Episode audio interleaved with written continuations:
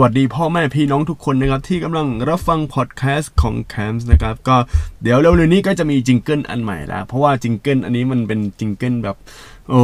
คือทำทำๆไปงั้นแหละเดี๋ยวจะมีแบบ เออ มีสปอนเซอร์เข้ามาก็จะเป็นช่วยขายของนะฮะช่วยขายของของเพื่อนอีกทีหนึ่งนะฮะก็เพื่อนก็ไม่ได้ตังค์คือเพื่อนก็ไม่ได้เสียตังค์ให้เรา แต่ว่าเออช่วยช่วยๆ ขายนะครับ เพราะว่ามันเป็นของแบบเออขายร่วมกันนะอะทีนี้มาเล่าเรื่องเรื่องหนึ่งครับ ซึ่งก็ไม่ใช่เรื่องพวกสังคม หรือว่าเรื่องทั่วไปที่แบบเออพวกไอดอลหรือพวกนี้เอ้ยเอาจริงๆอะพวกแบบไอดอลพวกแบบตอนที่พูดเกี่ยวกับเรื่องไอดอลเนี่ยคนดูจะเยอะเป็นพิเศษนะเออแต่ว่าผมก็ไม่ได้แบบเป็นคนที่ติดตามไอดอลสาย BNK48 อะไรขนาดนั้น ซึ่งก็ต้องขอบคุณทุกคนนะครับที่เข้ามาติดตามแล้วก็เข้ามาดูพวกแบบ สิ่งที่ผมกำลังเล่านะครับ ก็อย่างตอนล่าสุดคือในวันที่ไอดอลไม่สามารถหลีกหนีไปได้อะไรเนี่ยโอ้โหขอบคุณทุกคนนะครับอะคราวนี้ครับมาเล่าสู่กันฟังครับ ก็อาจจะไม่ใช่เรื่องเด็ก ๆ แล้ว อาจจะเป็นเรื่องสำหรับผู้ใหญ่นะครับ ก็สำหรับเด็กๆ คนไหนที่เออฟังนี้ก็ยังสามารถฟังได้ครับ เพราะว่าเวลาคุณโตเป็นผู้ใหญ่แล้วก็อ่าก็โตไปโตมาเรื่อยๆนะแล้วก็มาแบบมาพูดถึงเรื่องเรื่องนี้นะครับเมื่อกี้เสียงแบบ หันคอนะครับอะเรื่องที่จะเล่าเรื่องนี้คือตำนานผับ Grease Monster นะครับอ่ารู้จักกันไหมเอ่ย Grease Monster นะครับผับ Grease ครับกับผับ Grease เนี่ยถ้าพูดถึงเรื่องผับถ้าพูดถึงเรื่องไนท์คลับนะครับก็จะต้องแบบอายุ 20 บวกขึ้นไป แต่ว่าถ้าเออถ้าเด็กแล้วก็อายุถึงก็ก็ลองก็น่าจะได้คือจริง ๆ ผมก็ไม่ได้ห้ามว่าคุณแบบไปเที่ยวกลางคืนแล้วจะเป็นคนอะไรไม่ดีนะครับ ผม แต่ผมก็ไม่ได้สนับสนุนอะไรขนาดนั้น แต่ว่าคืออยากให้ลองอยากให้แบบเปิดประสบการณ์ในโลกกลางคืนดูว่าเออโลกกลางคืนเนี่ยมันเป็นอีกโลกหนึ่งที่เฮ้ยมันไม่เหมือนโลกกลางวันนะ เพราะว่าโลกกลางวันเนี่ยเวลาเราเดินไปอย่างพวกแบบรถไฟฟ้า BTS หรือว่าพวก MRT เขาก็จะให้บริการเต็มที่ แต่ว่าถ้าเป็นพวกกลางคืนเนี่ยเที่ยวกลางคืนเนี่ยการที่จะกลับไปเนี่ย บอกเลยว่ายากมาก ๆ แล้วมันมันไม่เหมือนพวกแบบเวลาแบบไปเที่ยวหรือไปอะไรอย่างเงี้ย คือมันไม่เหมือนนะครับ ขออันนี้คือพูดตามตรงเลย เพราะว่าเวลาแบบเราไปพวกแนวแนวแบบเที่ยวกลางคืนเนี่ย มันจะมีพวกรถเมย์ที่เขาจะออกมาเนี่ย กว่าจะมาก็นานคือรถเมย์กลางคืนนะนะอย่าลืมครับว่ารถเมย์กลางคืนนี่เป็นอะไรที่ยาวนานมากๆเลยโหยาวนานจริงๆนะอะทีนี้มาอยากรู้กันว่าอะไรคือ g i s m o n s e t นะครับแล้ว g i s m o n s e t ตั้งอยู่ที่ไหนนะครับ g i s m o n s e t นะครับตั้งอยู่ในซอยสุขุมวิท 49 ครับ ซึ่งสามารถเดินทางต่อไปถนนทองหล่อได้นะครับ ก็คือสุขุมวิท 49 ก็เป็นฝั่งแบบที่จะไปอ่อนนุชนะครับไป คือไม่ได้ ฝั่งออกเมืองครับ ฝั่งออกเมืองก็คือมันจะมีเข้าเมือง ถ้าเข้าเมืองก็จะเป็นเลขคู่นะครับ ถ้าออกเมืองก็เป็นเลขคี่นะครับ ก็จะอยู่ตรงตรงเลนที่แบบออกจากเมืองครับ คือไปพระขนงไปอ่อนนุชอะไรเงี้ยน่ะก็คือตรงฝั่งนั้นนะครับ เข้าซอยสุขุมวิท 49 ซึ่งซอยสุขุมวิท 49 เนี่ยจะเป็นซอยที่ถัดจากร้านที่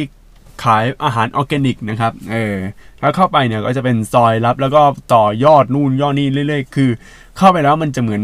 เข้าไปในอะไรอะหมู่บ้านคนญี่ปุ่นนะครับ ซึ่งในซอยนี้ครับ เราสามารถเดินทางไปต่อที่ทองหล่อได้นะครับ คือมันจะทะลุกันนะแต่ว่าถ้ามาจากทองหล่อนะครับ ก็ให้เข้ามาที่ซอยทองหล่อ 13 ครับ แล้วก็เมื่อเจอโรงพยาบาลสมิติเวชเนี่ย ให้เลี้ยวซ้ายก็จะเจอกริสมอนซัสนะครับ ซึ่งจะอยู่ตรงข้ามวิลล่ามาร์เก็ตนะครับ ก็ใครแบบมาจากทองหล่อใครมาจากพวกเอกมัยใครมาจากอะไรอย่ครับ ก็มาที่เข้าซอยทองหล่อ13 ครับ ซึ่งตอนนี้ซอยทองหล่อ13 เนี่ยเป็นซอยที่ติดกับคอนโด Tela นะครับ Tela ทองหล่อก็เข้าไปเลยแล้วก็เข้าไปเรื่อยๆ ก็จะเจอพวกหมู่บ้านญี่ปุ่น แล้วก็พอเจอสามแยกที่ตรงข้างหน้าเนี่ยเป็นโรงพยาบาลสมิติเวชเนี่ยให้เลี้ยวซ้ายนะครับเออแล้วก็ทุกวันนี้ครับ เราก็ยังไม่รู้ว่า Kiss m o n s t เนี่ยเขาเปิดตั้งแต่ปีไหนนะครับ อันนี้ไม่รู้จริงๆ แต่จากหลักฐานการเปิด social network ครับ ผม search ดูทั้ง Facebook ทั้ง YouTube พวก Twitter อะไรอย่างเงี้ย มันจะมีอยู่ 2 อันคือ Facebook กับ Twitter ครับ ซึ่ง Facebook นะครับ เมื่อก่อนมีเพจ g i s m o n s t แต่ว่าตอนนี้ปิดเรียบร้อยแล้วนะครับ แต่ว่า Twitter เนี่ย มันมีอยู่ คือใน Twitter เนี่ยเขาเขียนว่า ได้จอย Twitter ตั้งแต่เดือนพฤศจิกายนปี 2012 นะครับ เออ 2012 นี่อยู่ในช่วงยุคที่เที่ยวกลางคืนกำลังขาขึ้นนะ แบบพวก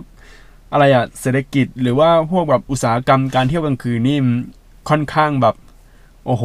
มันดังขึ้นนะอันนี้พูดกันตามตรงนะเดี๋ยวเดี๋ยวผมเล่าว่าเออทำไมเศรษฐกิจแบบพวกแนวแนวเที่ยวกลางคืนอะมันดังขึ้นมากๆนะครับ ส่วนหนึ่งผมก็เคยเล่าไปแล้วในตอนที่เรื่องเกี่ยวกับทองหล่อนะครับ เราไปดูใน EP ทองหล่อได้แต่ว่าเดี๋ยวผมจะเล่าแบบเจาะลึกในช่วงเนี้ยในช่วงปี 2012 อีกทีหนึ่งนะครับ ในพอดแคสต์ตอนถัดๆไปนะครับ ไม่ใช่ตอนหน้านะฮะเดี๋ยวผมต้องเตรียมพวกข้อมูลก่อนนะครับ ส่วนใครยังไม่รู้ครับว่า อะไรคือกรีซครับกรีซเนี่ยมันเป็นภาษาอังกฤษครับ ก็สะกดคือ G R E A S E นะครับ G ก็ G เยอรมันนะครับ R ก็ R radian นะครับ E ก็ E eraser A ก็ A N S ก็ S snake และ E ก็ eraser อีกนะฮะ ก็Grease เนี่ย แปลว่าจาระบีครับ เออ มันแปลว่าจาระบี จาระบีก็มัน ผมก็ยังงงว่าจาระบีมันใช้อะไรยังไงแบบของของเครื่องยนต์ เออ ผมก็ไม่รู้นะครับ แต่ว่าสิ่งที่เด็ดสุดๆสำหรับ Grease Monster นะครับ คือมันจะมี 3 โซนด้วยกันครับ ก็คือโซน LSD ให้อารมณ์แบบผับตื๊ดๆ แบบเมืองนอก โซน Underground ให้อารมณ์แบบผับใต้ดิน มีปล่อยหมอกด้วย แล้วก็โซนนั่งชิลซึ่งอยู่ตรงดาดฟ้าครับ ก็เดี๋ยวมารีวิวในโซนแต่ละโซนดีกว่านะครับ โซน LSD เนี่ย ข้างบนก็จะเป็น LED ขนาดใหญ่เลยครับ ก็แบบว่าทั่วคือตรงเพดานก็จะเป็น LED ครับ แล้วก็มันจะ เล่นสายมันคือตรงข้างๆเนี่ย มันจะเป็นกระจกสะท้อนแบบ เฮ้ยมันเหมือนว่าเราเข้าไปในแบบโซนที่แบบมันมีแต่แสงสีเสียงแบบยูโฟเรียเต็มไปหมดเลยครับ ก็เข้ากับ LSD นะครับ เพราะว่า LSD เนี่ย จริงๆเนี่ยมันเป็นหนึ่งในชื่อของยาเสพติดชนิดหนึ่งครับ ซึ่งสกัดมาจากพวกเห็ดหรืออะไรอย่างเงี้ย มันจะเป็นแผ่นเหมือนแผ่นสแตมป์ครับ แล้วก็ผมก็ไม่รู้วิธีการใช้ใช้ยังไงนะ แต่ว่า เวลาเขาใช้ LSD เนี่ยเขาบอกว่าเวลาใช้เนี่ยมันจะเกิดภาพหลอนอย่างรุนแรงนะครับ แล้วก็จะเกิดเห็นเป็นสีแบบสีตรงกันข้ามก็จะมีอะไรบ้างอะ่ะ มีสีน้ำเงิน สีแดงแบบตัดกันอะไรอย่างเงี้ย เคยเห็นปก XJ แปนไหมเออ ลองไปพิมพ์คำว่า psychedelic นะครับ psychedelic art หรือ hippie art อะไรพวกนี้ฮะ นั่นแหละครับ มันจะส่งผลแบบว่า มุมมองของคนที่ใช้ LSD เป็นยังไงนะครับ ซึ่งผมเคยอ่านบทความเกี่ยวกับเรื่องฮิปปี้ที่ใช้ LSD พวกนี้นะครับ คือพวกฮิปปี้เนี่ยจะเป็นพวกที่เหมือนต่อต้านพวกอะไรอะ ต่อต้านพวกสงครามก็จะมีพวก peace ก็จะมีอะไรอย่างเงี้ยแล้วฟอนต์ของพวกฮิปปี้เนี่ยมันก็จะบุมบวมเป็นแบนก็มาจากฤทธิ์ของสาร LSD เนี่ยหรือบางทีก็ใช้กัญชาบ้างอะไรบ้าง ให้แบบว่าตัวเองมีความสุขหลุดพ้นไปจากแบบความที่แบบความปัญหาอะไรต่างๆ มากมายครับ ซึ่ง LSD เนี่ยเป็นหนึ่งในยาเสพติดที่ทำให้การมองภาพของเราเนี่ย มันส่งผลแบบ มันไม่ใช่อะมันเป็นภาพหลอนนะครับซึ่งภาพหลอนในที่นี้มันไม่ใช่แบบว่าเออหลอนเหมือนแบบเป็นผีหรือว่าเป็นอะไรเงี้ยแต่ว่าภาพหลอนที่นี่คือเรามองเห็นตรงหน้าเนี่ยเป็นอีกภาพหนึ่งซึ่งเราก็ไม่รู้มันเป็นภาพอะไรนะครับเออแล้วก็อะอย่างเช่น ถ้าสมมุติใช้ LSD เนี่ยคืออย่างข้างหน้าเนี่ยเป็นต้นไม้ใช่ไหมแล้วพอใช้ LSD เนี่ยมันจะส่งผลประมาณหลายชั่วโมงอยู่นะครับ ก็อาจจะเป็นต้นไม้สีแดง ต้นไม้คือท้องฟ้าสีม่วง หรือคือสีของมันเนี่ย มันจะเป็นสีแบบที่มันจัดมาก ๆอะ่ะคือถ้าใครเคยทำงานกราฟิกดีไซน์ หรือว่าใครเรียนรู้เรื่องศิลปะอะไรพวกนี้ครับ มันจะเป็นแม่สี ซึ่งแม่สีที่เนี้ยก็ไม่ใช่แม่สีสีเขียว สีเขียว สีเหลือง สีแดงที่แบบว่าเราผสมสีทั่วไปนะ แต่เป็นสีแบบ เป็นสีของแสงเลยอะ่ะ เออ สี RGB ครับ ซึ่งถ้าใครใช้พวก Photoshop หรือ Illustrator ลองใช้สี R คือสีแดงแดง RGB หรือเขียว RGB อะไรอย่างเงี้ย แล้วก็มันจะมีอีก 3 สีก็คือสี cyan แล้วก็สีมาเจนต้า แล้วก็สี yellow yellow ก็คือสีเหลืองนะครับ สีเหลืองก็คือมีการแบบสลับกันอะอะสมมติว่าตอนนี้คุณเปิดสีของ เอ่อเปิดโปรแกรม Photoshop แล้วมันจะมีตรง swatch เนี่ย มันจะมีสีแดง สีเหลือง สีเขียว สี สีฟ้าอ่อน สีฟ้าอ่อนก็คือสี cyan นะฮะ แล้วก็สี สีม่วง เอ้ย ไม่ใช่ สี สีน้ำเงินคือสี เป็นสีน้ำเงินที่แบบมันน้ำเงินจัดเลยอะน้ำเงินแบบแสบตา คือสีพวกนี้มันเป็นสีแสบตาครับนี่แหละคือเวลาเราใช้ LSD เนี่ย สีมันจะเป็นอย่างเงี้ย แล้วลองคิดดูครับ คือสีน้ำเงินกับสีแดง แล้วก็มันจะเป็นภาพแบบว่ามองเห็นแบบจัดๆอะไรอย่างเงี้ย มันมีอยู่ตัวหนึ่งเป็นฟิลเตอร์ของ VSCO ครับ เป็นฟิลเตอร์สีอะไรอะสีน้ำเงินกับสีมันเจนต้า ก็คือสีบานเย็นแบบจัดๆ โอ้โห คือโคตรแสบตาเนี่ยนี่คือมุมมองของเวลาเราโดน LSD ก็จะเป็นอย่างนี้ครับ ซึ่ง LSD ของอะไรอะของ g i s m o n s a t เนี่ย มันจะมีชื่อของมันอยู่ แต่ว่าผมไม่รู้ว่าเขาแปลว่าอะไร คือ L อะ ผมรู้ก็คือ light S อันนี้ผมไม่รู้จริงๆ D ก็ไม่รู้นะฮะ แต่ว่านี่คือเป็นแบบเป็นสีของแสง light sound district อะไรหรือเปล่าก็ไม่รู้นะครับ อะโซนต่อไปนี้ผมไม่รู้ชื่อ ขึ้นไปประมาณ 2 ชั้นนะครับ คือต้องขึ้นจากชั้น LSD ก่อนแล้วก็ขึ้นไปอีก 2 ชั้นเนี่ย หรือจะขึ้นลิฟต์ก็ได้นะครับ ก็จะเป็นอีกโซนหนึ่ง ซึ่งโซนนี้ก็ยังเป็นโซนผับคือเปิด เป็นอะไรดีเจได้ แต่ว่าแสงที่ใช้มันจะไม่ใช่แสง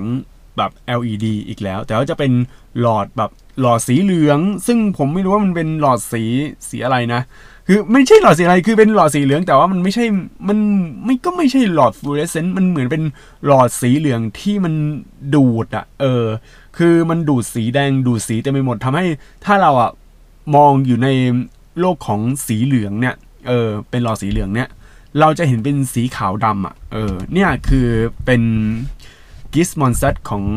อะไรโซนเนี้ย แต่ผมตั้งชื่อว่าโซนนี้ว่าเป็นโซน underground นะ เพราะว่ามันมีการปล่อยควันแล้วก็ตัวพัดลมที่ตกแต่งหรืออะไรต่างๆ มากมายเนี่ย มันมีความเป็นผับแบบแนวๆ underground มากๆอะ คือผับใต้ดิน คือเวลาใต้ดินเนี่ย มันจะแบบคืออย่างเงี้ยฮะ คือมันจะเป็นแบบแนวๆใต้ดินเปิดอย่างนี้เลยนะครับ มันยังไงอะ โอ้โห คือมันไม่ได้แบบเน้นสีแสงอะไรเยอะแยะมากมาย เน้นแบบ คือคือแสงจากหลอดไฟอะ เออ เน้นอย่างนี้มากกว่านะครับ ที่แบบจัดกันเอง ซึ่งแสงหลอดไฟเนี่ยไม่ใช่เป็นแสงที่เหมือนเปิดตามคาราโอเกะไม่ใช่อย่างนั้นนะครับ ไม่ใช่แสงสีแบบนั้น คือมันจะเป็นแสงสีเหลือง แล้วก็แบบเปิดวับวับวับวับแล้วก็ปล่อยควันหมอกควันเต็มไปหมดส่วนเนี้ยมันเหมาะมาก อันนี้ผมชอบนะ LSD ผมไม่ค่อยชอบเท่าไหร่เพราะว่ามัน over เกินไปแต่ว่านี่มันมีความเป็นกันเอง เพราะยังพอเห็นหน้าคนยังพอเห็นอะไรอย่างนี้ได้ครับอะต่อไปอีกโซนหนึ่งครับ ซึ่งโซนนี้อันนี้ผมก็ไม่รู้ชื่อ เพราะว่าโอ้โหมันนานมากแล้วมันตั้งแต่โอ้โหสามปีกว่านั่นอะโซนนี้เป็นโซนนั่ง chill ครับ เป็นโซนนั่ง chill ที่คุณจะแบบมีดนตรีสดมีอะไรอย่างเงี้ยเยอะแยะแล้วก็พวกแบบมีเบียร์ฟรีมีอะไรเงี้ยมันมีอยู่ช่วงหนึ่งที่มันแบบจ่ายเบียร์ฟรีครับโอ้โหผมไปดื่มแล้วโคตรสนุกเลยแล้วก็เจอกับเพื่อนใหม่ ๆ แล้วก็คนแถวนั้นเนี่ยก็แบบเอ้ยเป็นไงบ้างสบายดีไหมแบบคุยกันก็รู้สึกแบบเอ้ยมันมันเข้ากันได้ครับ อันเนี้ยผมชอบนะครับถือว่าผมชอบนะครับ แต่ว่า LSD เนี่ยผมมองไม่ค่อยเห็นหน้า คือปกติเวลาผมไปพวกแบบไนท์คลับหรือผับอะไรพวกนี้นะ ผมไปเพื่อแบบไปคุยกับคนใหม่ ไปคุยอะไรเงี้ย เอ๊ะเป็นไงบ้าง ไปอะไรเงี้ยแบบเจอเพื่อนใหม่อะไรอย่างงี้มากกว่านะครับ แต่ว่าคนส่วนใหญ่เวลาเขาเมาเขาก็อยากเมาแบบส่วนตัวกันเองมากกว่า คือ คือเวลาผม คือทำไมผมชอบกรีซเพราะว่ากรีซเนี่ยมันเป็นผับที่ค่อนข้างเปิดกว้างอันนี้ ถ้าวุ่นหลักตามตรง เพราะว่า คนลูกค้าส่วนใหญ่เนี่ยจะเป็นชาวต่างชาติ ซึ่งชาวต่างชาติเองเนี่ยเขาก็ไม่ได้ปิดกั้นพวกแบบคนที่เข้ามาแบบเออมาอะไรเงี้ย คือคนไทยเนี่ยเวลาเขาไปที่ผับเนี่ย อันนี้เดี๋ยวขอเล่าเกี่ยวกับคนคนไทยกับนิสัยคนไทยระหว่างคนไทยกับคนชาวต่างชาตินะครับ คือคนไทยเนี่ยเวลาเขาไปผับเนี่ยเขาจะไปผับแบบว่าไม่อยากจะเจอไม่อยากจะรู้จักกับคนอื่น ไม่อยากจากอะไรอย่างเงี้ยครับ แต่ว่าเขาอยากจะแบบเออสนุกกับอะไรตรงนั้น กับเพื่อนเขาอย่างเดียวไม่ต้องการคุยกับคนอื่น แต่ถ้าเป็นพวกชาวต่างชาติเขายอมรับที่จะสนุกคนอื่น คือถ้าสมมุติคุณเต้นเก่งๆเต้นอะไรอย่างนี้ใช่ไหมโอเค คุณก็แบบชวนคุยชวนอะไรอย่างนี้ได้เลยครับ ซึ่งเป็นสิ่งที่นนี้คือเป็นเรื่องปกติของฝรั่งเขานะครับ แต่ว่าถ้าเป็นเอเชียอย่างพวกเกาหลีญี่ปุ่นอันนี้ผมไม่แน่ใจ แต่ว่าญี่ปุ่นเนี่ยเขาค่อนข้างเปิดกว้างเพราะว่าเดี๋ยวผมจะเล่าเรื่องขับเดอาน่านะครับ เออเดี๋ยว เล่าเรื่องขับเดน่าอีกทีหนึ่งนะ เพราะว่าขับเดน่านี่โอ้โหโคตรมันเลย แต่ปัจจุบันตอนนี้เดน่าก็ปิด ปิดตัวตั้งแต่ปี 2000 ปลายปี 2016 แล้วนะ ไม่ใช่ปลายปีคือน่าจะแบบช่วงท้ายๆปี 2015 นะครับ เสียดายมากเลยขับเดน่าคือปิดตัวซะแล้วแล้วก็กลายเป็นมิยุกินะครับเออแล้วรู้หรือไม่ครับ ในละครฮอร์โมน The Series ซีซั่น2จำได้ไหมเอ่ย ละครฮอร์โมน พวกแบบซีรีส์ฮอร์โมนที่ของ GTH อะไรนั่นน่ะฉากที่วินเจอเจนในผับที่อเมริกา ซึ่งวินก็คือพีชนะครับอ่าเป็นพีทก็พัชระนะฮะพัพชรหรือพัชระไม่รู้นะฮะเออคือซึ่งพีชเนี่ยก็แสดงเป็นวินนะครับ ในช่วงเดี๋ยวผม ขอเล่าเรื่องนะครับเรื่องของในเรื่องฮอร์โมนของซีซั่น2ก่อนครับก็คือในตอนที่วินเนี่ยไปอยู่ที่ต่างประเทศเพื่อไปหลบหนีหรือว่าไปเจออะไรใหม่ ๆ ครับ คือเหมือนไม่อยากจะอยู่ในประเทศไทย เนื่องจากว่าตอนนั้นวินเนี่ยเขาสร้างวีรกรรมแบบว่าไปนัวเนียกับอาจารย์ภาษาอังกฤษนะครับเออแล้วก็ตอนนั้นอาจารย์ภาษาอังกฤษเขาก็ออกไปเลย แล้วก็ ตอนนั้นคือเหมือนวินรู้สึกผิดแล้วมันรู้สึกเฟลทั้งหมดเขาก็หนีไปโดยที่ไม่มีการติดต่อพวกอะไรอะ่ะมีทั้งไม่มีการติดต่อคนที่ชื่อขวัญแล้วก็คนที่ชื่อหมอกนะครับ อันนี้คือคือขวัญกับหมอกเนี่ยคือจะสนิทซีกันกับพวกวิน แล้วก็จะมีพวกคนที่เพื่อนที่แบบร่วมรุ่นก็จะมีต้าอะไรพวกนี้นะแต่ว่าในของวินเนี่ยเขาก็หนีไปใช่ไหมแล้วก็ ก็รู้จักกับคนที่ชื่อพัทซึ่งพัทเนี่ยตัวนี้ตัวดีเลยคือหน้าเอเชียเอเชียหน่อยแล้วก็พัทเนี่ยคือชวนวินเนี่ยให้ไปเที่ยวกลางคืนแบบไปสนุกไปลองไปเล่นยาหรืออะไรเงี้ยซึ่งยาที่เล่นกันเนี่ยเออในฮอร์โมนทั้งซีซั่นสองและซีซั่นสามเนี่ยก็คือเฮโรอีนนะครับเออผม search ดูเรียบร้อยแล้ว ตอนแรกนึกว่าเป็นยาไอซ์อะไรอย่างงี้ แต่จริง ๆ คือเฮโรอีนนะครับก็เอาไงอะคือตอนเนี้ยวินเนี่ยเขาก็ไป ผับผับหนึ่งซึ่งเป็นผับที่แสงสีเสียงเนี่ยรู้เปล่าว่าผับนั้นนะคือในห้อง LSD นะครับในฉากที่วินเจอกับเจนอะเออเจนคือสาวหน้าหมวยที่คนแสดงคือต้าเหนิงนะครับอ่าก็เคยเคยเล่าเรื่องต้าเหนิงไปอยู่พักหนึ่งตอนที่คุยเรื่องทองหล่อนะครับเอออันนี้ก็เล่าอีกเรื่องครั้งหนึ่งครับนี่แหละครับคือฉากนั้นแหละอยู่ในกริสมอนสเตนะครับไม่ได้อยู่ในฉากในอเมริกาอะไรขนาดนั้นนะครับเออแล้วก็ จุดเด่นของกริสมอนเซตเนี่ยอันนี้ที่ผมชอบมาก ๆ เลยคือ มันเป็นผับที่ให้อารมณ์ที่แตกต่างแบ่งแบ่งชัดเจนเลย ซึ่งผับกริสเนี่ยคือมีความเป็นใต้ดินสูงมากครับแต่พวก bouncer ครับ bouncer ก็คือเป็นพวกการ์ดที่ยืนอยู่หน้าประตูเนี่ยเขาก็ไม่ได้กวนอะไรอย่างเงี้ยครับผมไปผับผับหนึ่งกวนมากครับผับตอนนั้นชื่อ Slim นะครับ Slim หรือชื่ออะไรสักอย่าง คือปัจจุบันเป็น Onyx แล้วมั้ง แต่ว่าผมไม่รู้ว่าตอนนี้ Onyx เขายังแบบมีมาตรการอะไรอย่างนี้อยู่หรือเปล่านะ แต่ว่าตอนนั้นผมเข้า Slim ไม่ได้นะครับ คือเข้า Slim แล้วก็มีชื่ออะไรของเขามันเป็นชื่อเก่าอะ ซึ่งผม FF อะไรสักอย่างเออ อันนี้ใครใครรู้ช่วยบอกด้วยครับ เพราะว่าผมไม่รู้จริง ๆ นะ เออ แล้วเดี๋ยวผมเดี๋ยวผม search ดีกว่านะครับ แป๊บหนึ่งแป๊บหนึ่งแป๊บหนึ่งเดี๋ยวเดี๋ยวขอเวลานะ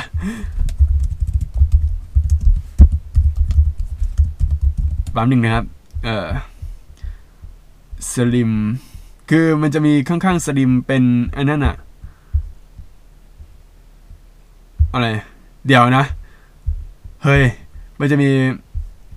มีบทความแล้วแบบ Onyx อะไร เอออ๋อ Flix เออ Flix Flix นั่นแหละตอนนั้นคือเข้า Flix นะฮะ เออ คือชื่อชื่อ Flix แป๊บหนึ่งขอขอรำลึกความหลังก่อน เนี่ยฮะ เป็นเนี่ยที่มีปัญหากันก็คือฟลิกซ์เนี่ยแหละฮะ เออแต่ว่าสลิมคือคือมันคล้ายๆกันนะครับ ก็เอาจริงๆอะไปดูความจริงๆครับคือ Onyx แต่นี่ในบทความเขียน On C คืออะไร เฮ้ยตตลกมากเลย นั่นแหละคือผมมีปัญหากับ bouncer นะครับ ที่อยู่ตรง Flix นะครับ แล้วก็สลิมด้วยก็เลยช่างแม่งละขี้เกียจนะฮะแล้วก็ตอนนี้ก็กลายเป็น Onyx Onyx ผมไม่เคยเข้าเลยนะ เออ ไม่เคยเพราะว่าเพื่อนไม่ชวน คือเหมือนว่าคนที่เข้า Onyx เนี่ยต้องเป็นคนหน้าตาดีพอสมควร เพราะว่ามันจะเหมือนพวกผับในเกาหลีมั้งนะครับ เออ แล้วก็ทีนี้มาอยู่ตรงไหนวะเดี๋ยวเดี๋ยวเดี๋ยวเดี๋ยวเดี๋ยวคือ เพราะว่ากรีซเนี่ยมันเป็นผับที่ ไม่ได้อยู่ในระดับพรีเมียมอะไรขนาดนั้น แต่ว่ามันเป็นผับแบบใต้ดินอะเป็นแนว underground อะไรอย่างนี้มากกว่านะครับ คือลูกค้าผับ Grease ส่วนใหญ่เนี่ยก็เท่าที่ดูนะครับก็เป็นชาวต่างชาตินะ ถ้าอยากจะ make friend ในผับแห่งนี้ก็ทำได้เลยนะครับ ซึ่งปัจจุบันของ Grease ก็น่าเสียดายมากครับ ปิดกิจการตั้งแต่ปี 2017 นะครับ แต่ว่าคลิปล่าสุดที่ผมเห็นนะ่ะ เป็นคลิปที่ถ่ายเมื่อเดือนมิถุนายนปี 2017 นะครับ แต่การเคลื่อนไหวในเพจ Facebook ของกรีซเองเนี่ย ล่าสุดที่ผมดูก็มีตั้งแต่ของปี 2016 นะ แล้วก็หลังจากนั้นเพจนั้นก็หายไปเลยนะครับ หรือมีแค่ Facebook ส่วนตัวที่โพสต์ล่าสุดก็ตอนปี 2012 นะครับตอนที่ผมไปกรีซเนี่ยที่ผมรู้สึกมันมาก ๆ เลยก็คือช่วงเขาดาวในปี 2015 นะครับ ตอนนั้นไปกับเพื่อนคนหนึ่งชื่อมายูนะฮะมายูคือมายูเนี่ยเป็น เป็นเหมือนแบบเป็นผู้หญิงที่หน้าตาดีมาก ๆ ครับ แล้วตอนนั้นผมอ้วนอยู่เออ แล้วก็ไปกับมาอยู่มาอยูแบบเฮ้ยแกไปสนุกอะไรไหมเพราะว่ามาอยู่เนี่ยเขาก็คือรู้จักกันกับมาอยู่ เพราะว่าตอนนั้นเนี่ย ผมอะก็ไปถ่ายพวกแบบถ่ายพิตตี้ด้วยแล้วก็เจอมาอยู่ ซึ่งมาอยู่เนี่ยเขาเป็นเซลล์นะครับ เป็นเซลล์แล้วก็คุยกันอะไรอย่างเงี้ยแล้วนางเขาเที่ยวเก่งมากบอกเลย แล้วก็แบบ เฮ้ยแกมาอะไรเงี้ยคือเปิดประสบการณ์ แต่ว่าตอนนี้มายูหายไปไหนไม่รู้ละไม่ได้ติดต่อกันเลยนะฮะคิดถึงมายูมากฮะแล้วก็ ทีนี้บางคนก็ยังสงสัยว่า ในเมื่อผับกรีซปิดไปเนี่ย แต่อยากได้ผับที่คล้ายๆกรีซเนี่ย มันมีที่ไหนบ้างวะนี่เลยครับไวโอเลตกับบีมนะครับ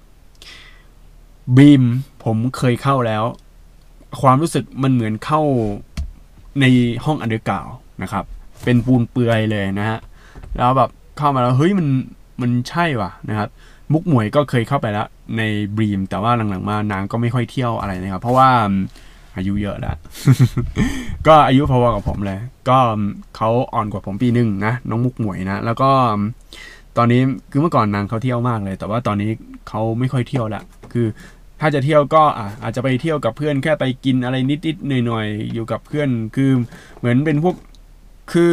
มุกหมวยอะเขาจะเป็นคนที่โซเชียลกับ anti-social จะเป็นคน ambivert นะครับ ไม่ใช่แบบ extrovert อะไรขนาดนั้นคือเขาจะ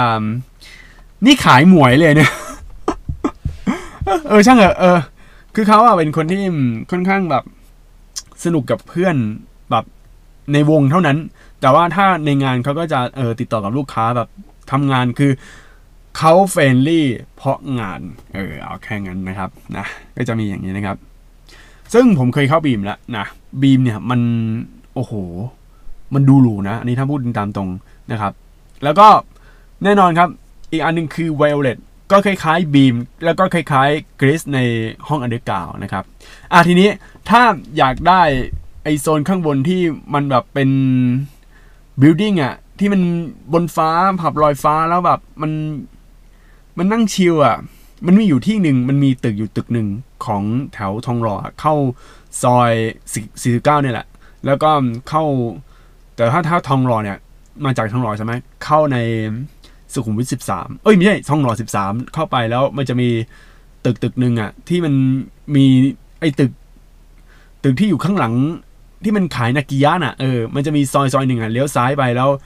เวลาตอนกลางคืนมันจะมีป้ายขับคาร์โลอะเออเนี่ยเข้าไปตรงนั้นแล้วก็ลองเข้าขับคาร์โล แต่เราไม่ได้ขับเข้าขับคาร์โลนะ ขึ้นไปบนสุดเลยแล้วก็จะเจอ